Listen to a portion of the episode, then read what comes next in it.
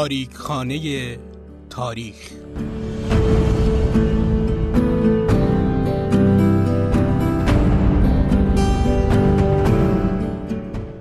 در تاریک خانه تاریخ عکس هایی از تاریخ دیروز و امروز رو ظاهر می کنیم و برای شما شرح میدیم.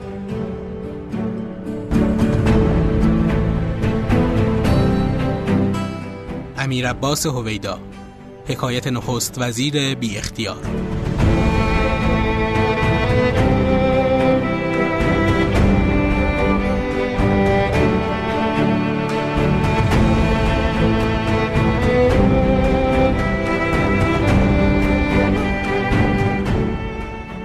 سلام چهاردهمین قسمت از پادکست تاریخخانه تاریخ رو میشنوید پادکستی که من محمد نازمی با همراهی دوستای عزیزم مرضیه محمدزاده، الیاس گرجی و مجتبی شهرآبادی تهیه می‌کنیم تا تو هر قسمت به یه شخصیت ملی معاصر بپردازیم.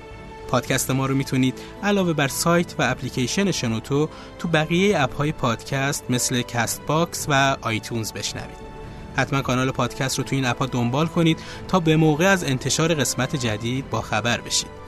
این قسمت رو اختصاص دادیم به امیر عباس هویدا تا با استفاده از متن سرگ بارسقیان عزیز که تو سایت تاریخ ایرانی منتشر شده از نخست وزیری بگیم که نزدیک به 13 سال عهدهدار این مسئولیت تو دوران پهلوی دوم بوده 13 سالی که طولانی ترین زمان ریاست بر دولت در طول تاریخ ایرانه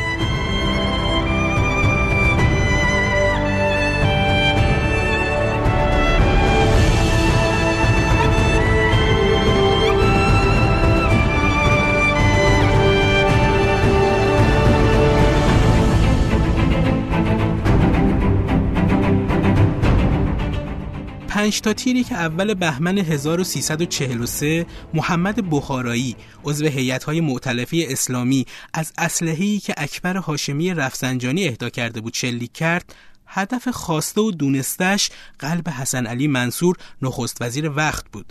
اما هدف ناخواسته و ندونستش قلب مشروطیت تو حال اقمای دوره پهلوی.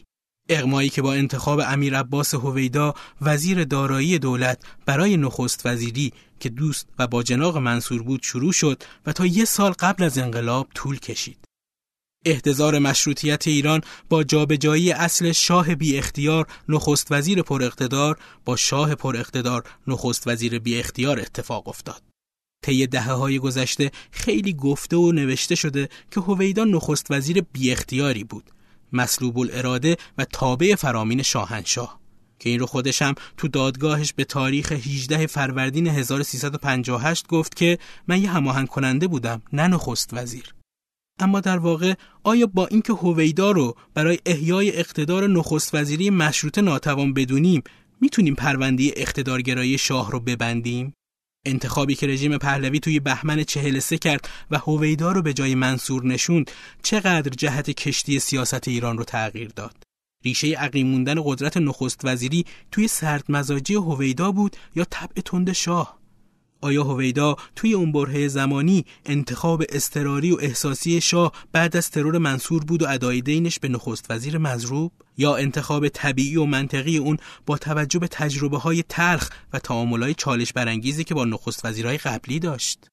تو همه این سالها کارگزارای رژیم پهلوی و تاریخنگارای اصر جمهوری اسلامی با ردیف کردن سیاهی از ناتوانایی ها و ناکامی های هویدا از رئیس دفتری گفتند که چون اینطور بود مورد پسند شاه واقع شد و نخست وزیری که قرار بود مدت کوتاهی بمونه و حتی بهش دولت محلل می‌گفتند سیزده سال صدارت کرد و سرآخر مغضوب نظام شاهنشاهی شد و معدوم نظام جمهوری اسلامی انگار این جواب به رئیس دادگاه یه تعارف بیشتر نبود که گفت سیستم آنطور بود.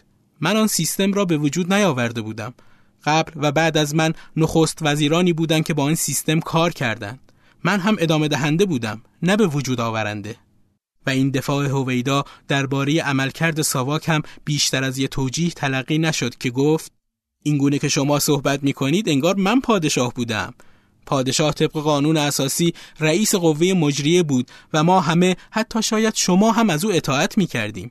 اگر می‌گویید من به عنوان نخست وزیر باید کنار می‌رفتم و ادامه نمی‌دادم حق با شماست اگر من نمی کردم کسی دیگر می کرد. من از کارهای ساواک هیچ اطلاعی نداشتم. من از طریق تشکیلات بین المللی از شکنجه های ساواک مطلع شدم. رئیس ساواک معاون من بود ولی نه از من دستور می گرفت و نه کارها را به من گزارش می کرد. ساواک سیاست خارجی، سیاست های اقتصادی و کشاورزی و غیره به وسیله مسئولان مستقیمش با پادشاه در تماس بودند و پادشاه نظرات خود را ابلاغ می کرد.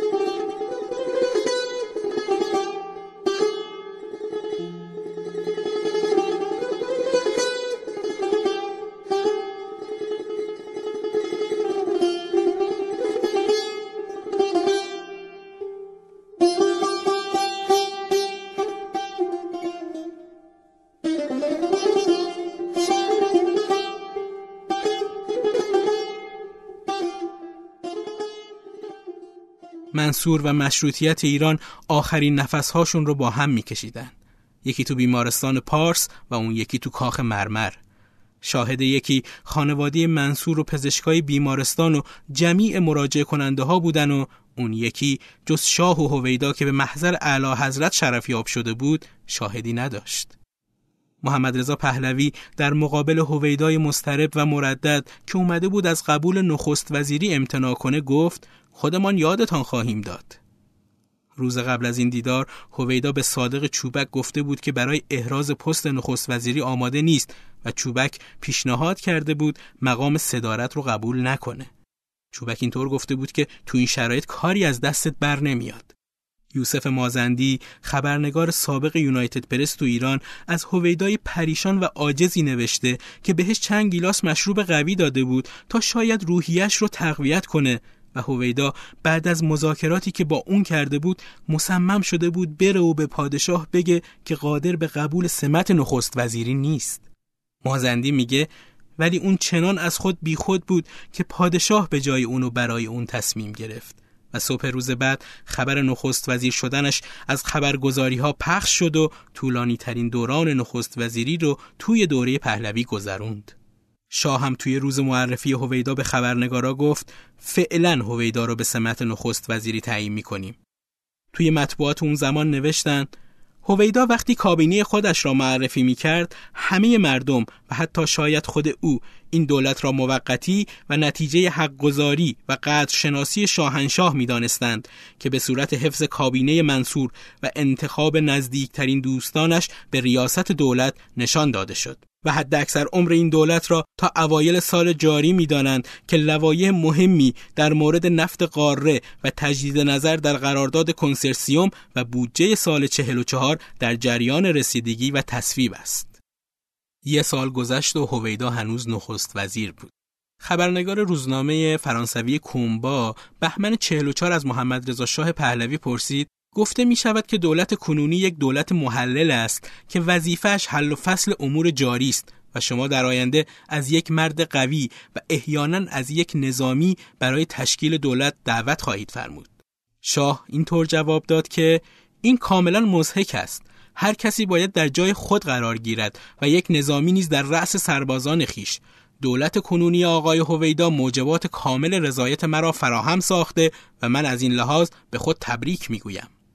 تفسیر مجله خوندنی ها از این حرفای شاه موندگار شدن هویدا رو اینطوری معنا کرده بود.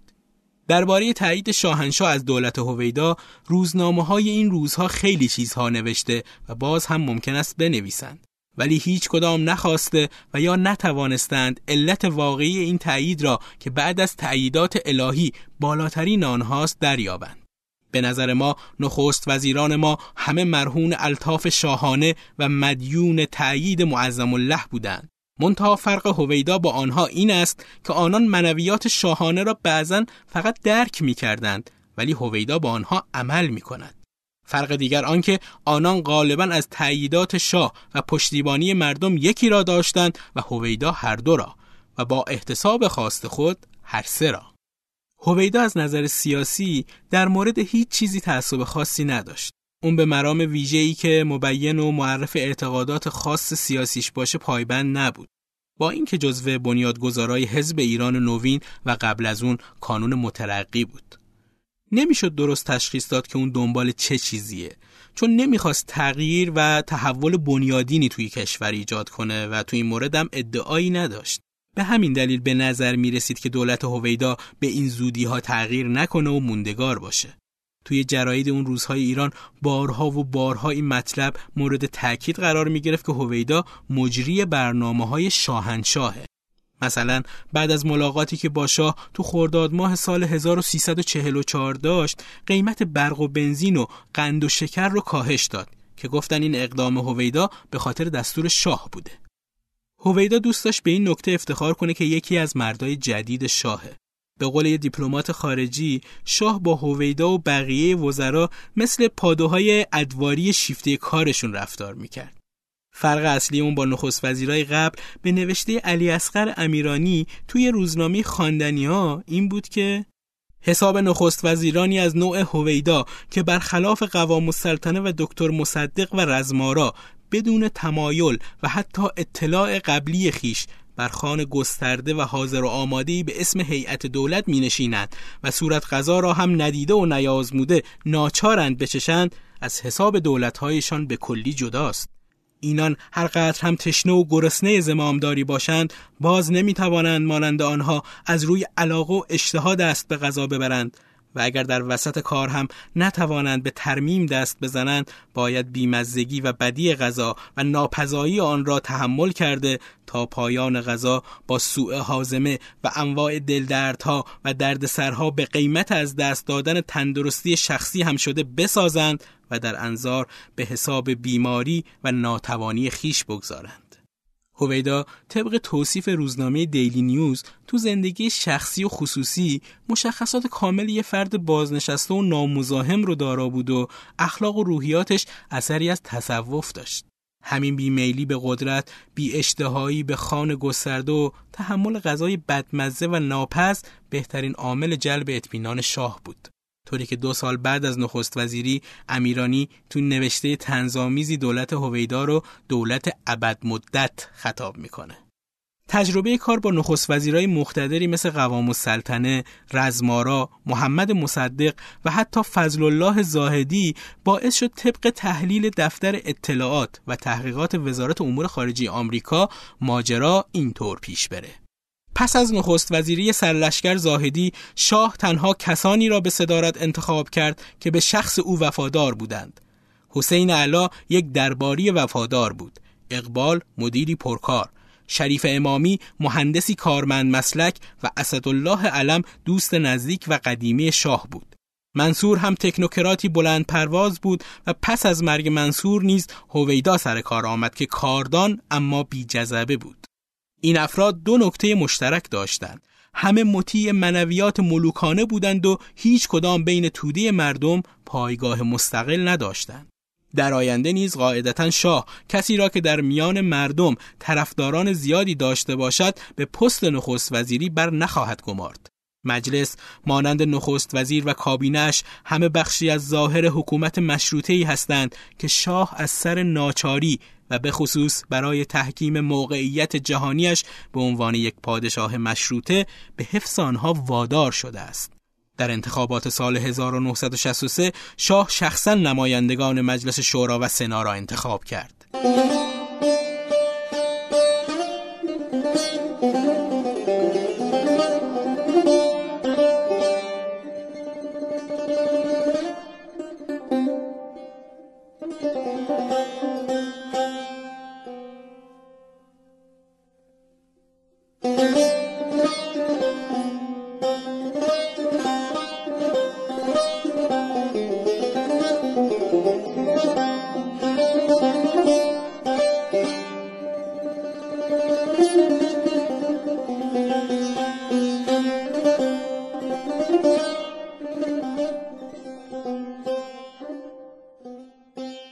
هویدا نماینده نسلی از بروکرات های نظام پهلوی بود که شاه بعد از خرداد 42 خواست اونها رو توی ساختار دولتی به جای نیروهای کهنکار وارد کنه که رگاه اشرافی و بعضا قاجاری و همچنین استقلال سیاسی و عملی داشتن.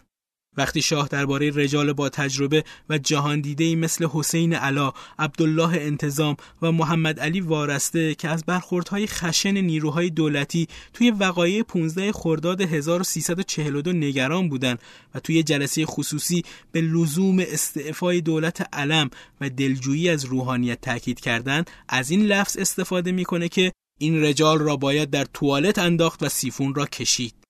با این جمله طبیعیه که شاه به سمت تشکیل کانونهای رجال سازی بره که خروجیاشون جایگزین این رجال بشن. نتیجه این شد که شاه گروهی از تکنوکرات های جوان، جاه طلب و از لحاظ ایدئولوژیکی بی طبقه و از لحاظ سیاسی غیر پایبند به اصول رو در واقع به عنوان دولت آلترناتیو خودش توی باشگاه خصوصی به اسم کانون مترقی جمع کرد. و منصور هویدا حاصل این کانون مترقی و بعد از اون حزب ایران نوین بودن.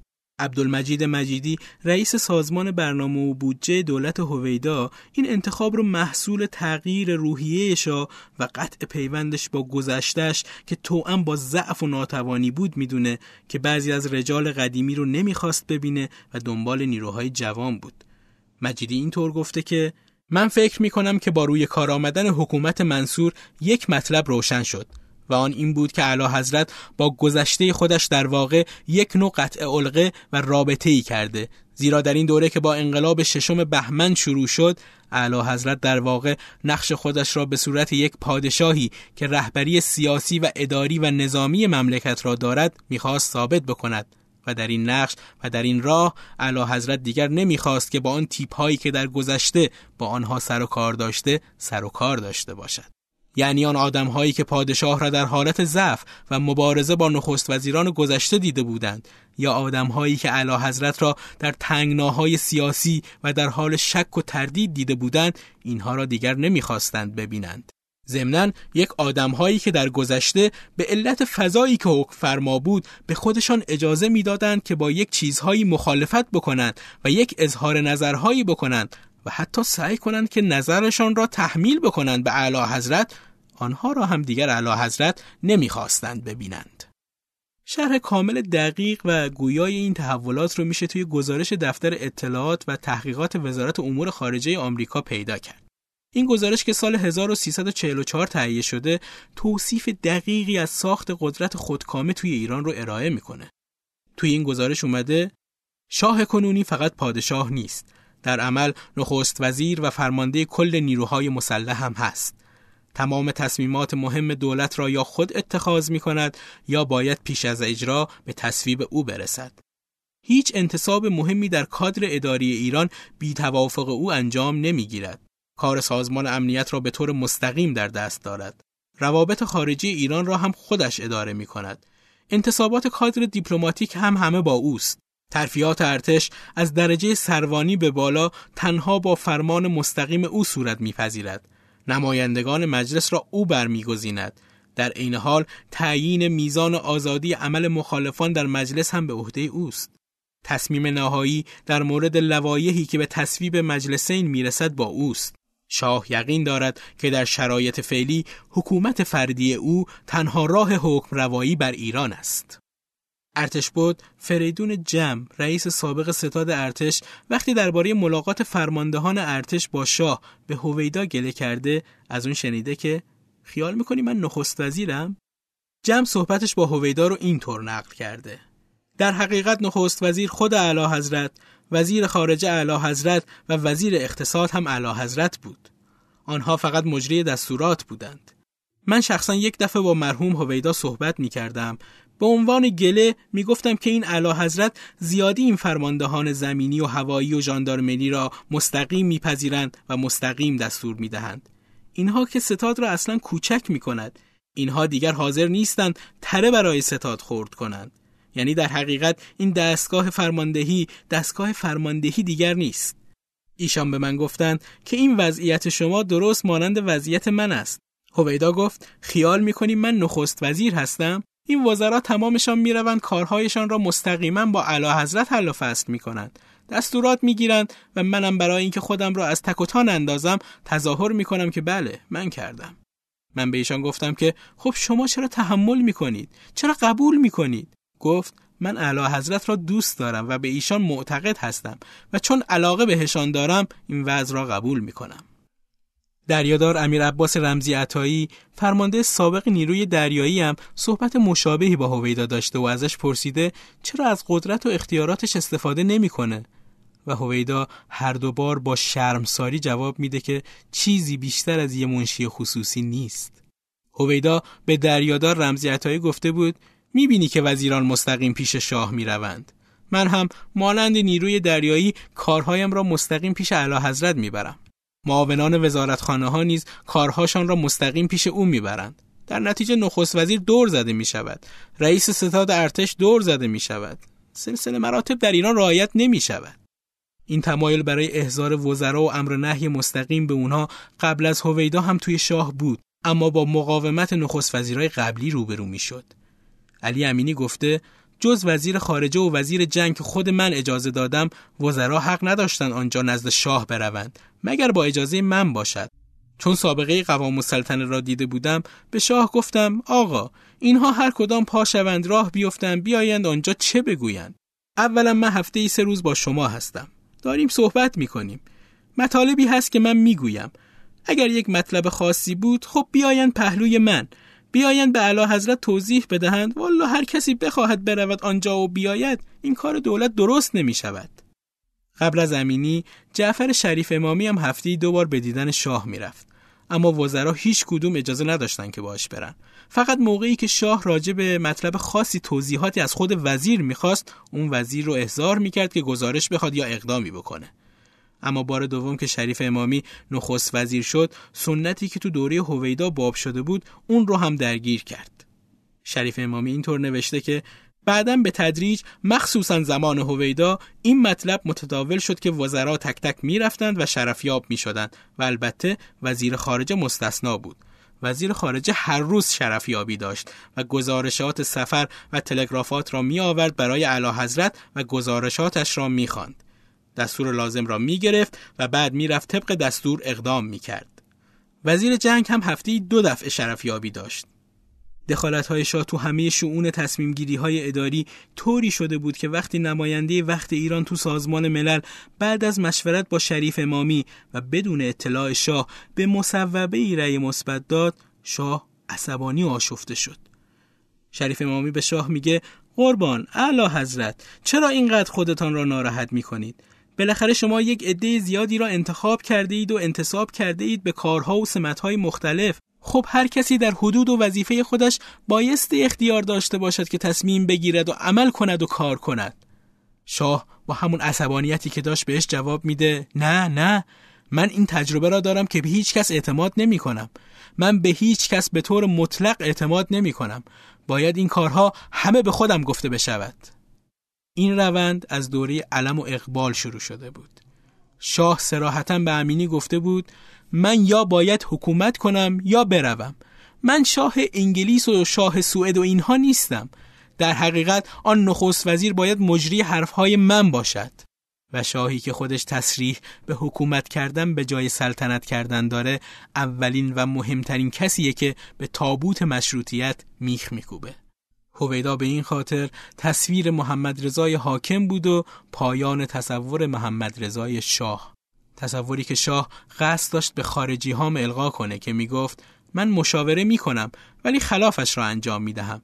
به علاوه اینها همه منشی هند.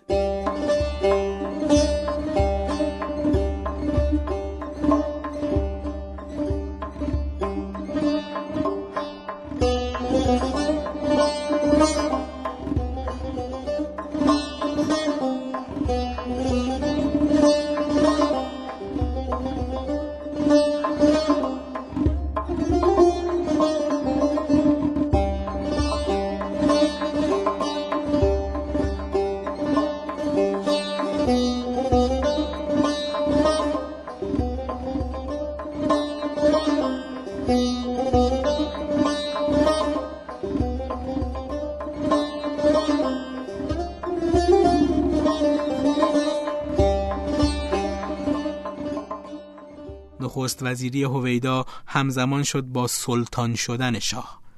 دکتر محمد علی همایون کاتوزیان معتقد دو تا دلیل اصلی این تغییر بنیادی رو ممکن کرد.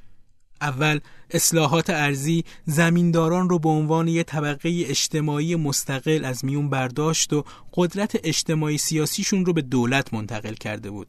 همزمان با این رویارویی دولت با مخالفای مذهبی و شکست اونها به کاهش نفوذ مستقل این گروه تو امور سیاسی و اجتماعی کمک کرد و شالودی قدرت اقتصادی اونها رو تضعیف کرد.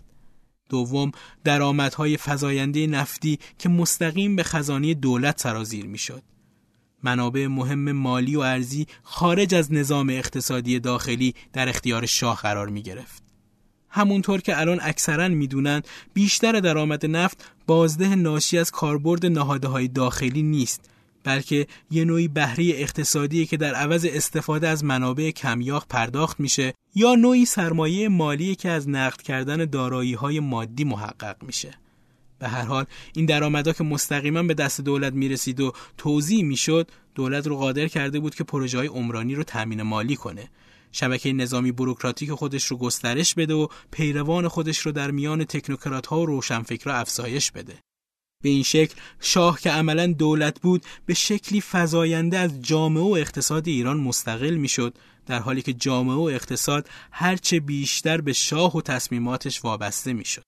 تاکید بر این نکته اهمیت داره که تغییر یافتن اقتدارگرایی به سلطانیسم نتیجه دور شدن شاه از اتحاد پیشین با زمینداران و دستگاه مذهبی و همینطور استقلال فزاینده اون از اقتصاد داخلی و کمکهای خارجی در سایه درآمدهای در حال افزایش نفت بود. هویدا همونطور که توی دادگاهش گفت ادامه دهنده و نه به وجود آورنده سیستمی بود که قبل و بعد از اون نخست وزیرایی بودن که با اون کار کردند. اما با بهترین توصیف تسهیل کننده مسیری بود که شاه توی اون عیانتر و اوریانتر خیشتن خودش رو بروز داد. امینی توی برخورد با زیاده خواهی محمد رضا پهلوی ارتش و وزارت خارجه که مورد نظر شاه بود رو بهش سپرد. وزارت کشور رو هم به سپهبد صادق امیر عزیزی محول کرد و با لحاظ کردن حوزه نفوذ شاه توی دولت بقیه کابینه رو اونطور که خودش می‌خواست شید و علموتی و ارسنجانی و فریور رو به دولت برد. کابینه امینی به این دلیل سپردن کار شاه به محمد رضا پهلوی و کار دولت به نخست وزیر بود و به تعبیر روزنامه جهان که از طرفدارای جدی دولت شریف امامی بود آخرین تلاش برای جلوگیری از انقراض و جدیترین کوشش برای احیای نخست وزیری تو این روزنامه این طور اومده بود. نخست وزیری در کشوری مثل ایران آنقدرها اهمیت ندارد که بتواند مورد بحث قرار گیرد. چون نخست وزیر معمولا آنچنان آدمی است که مسئول هست ولی مختار نیست. اگر کسی کشته شد یعقه او را می‌گیرند. ولی وزیر کشور هم گوش به حرف نخست وزیر نمی‌دهد و برای خودش صاحب اختیار است. فقط کار نخست وزیران قدری توصیه مقداری خواهش و اگر هم کار مشکلتر می شده است التماس بوده و بنابراین چنین کسانی چه می توانستند بکنند و ملتی با چنین دولتها بارش به منزل نمی رسیده است. هویدا اما جهت القای حس اعتماد به نفر اول کشور کار دولت رو هم به شاه واگذار کرد. با واقعیتی که قبلتر از اون دیده می‌شد و تغییراتی که محسوس بود کنار اومد و به اون رنگ عینیت داد. میل حکومت کردن رو تو شاه دید و با اون مقابله نکرد. چون به این باور رسیده بود که ما اجرای امر می‌کنیم. نخست وزیر کیه؟ وزیر کیه؟ مجلس کیه؟ همه اینها یک نفر است. شاه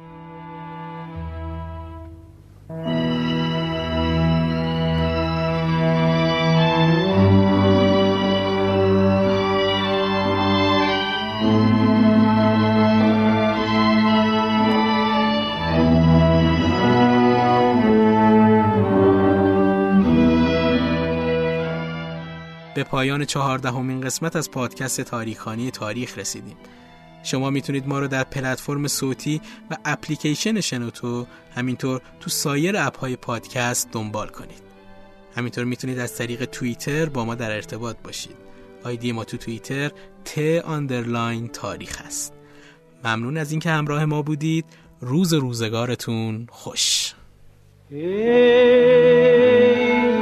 شب جدایی که چون روزم سیاهی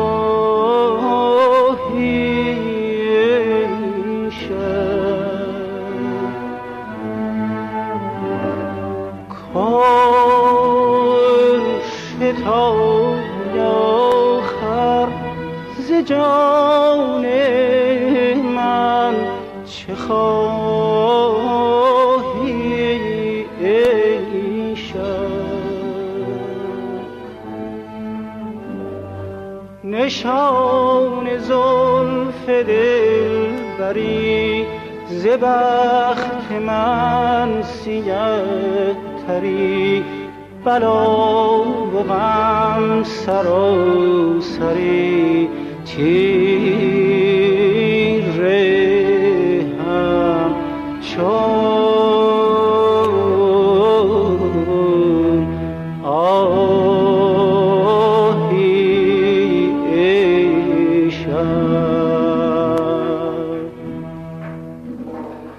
کنی به هجر یار من حدیث روزگار من.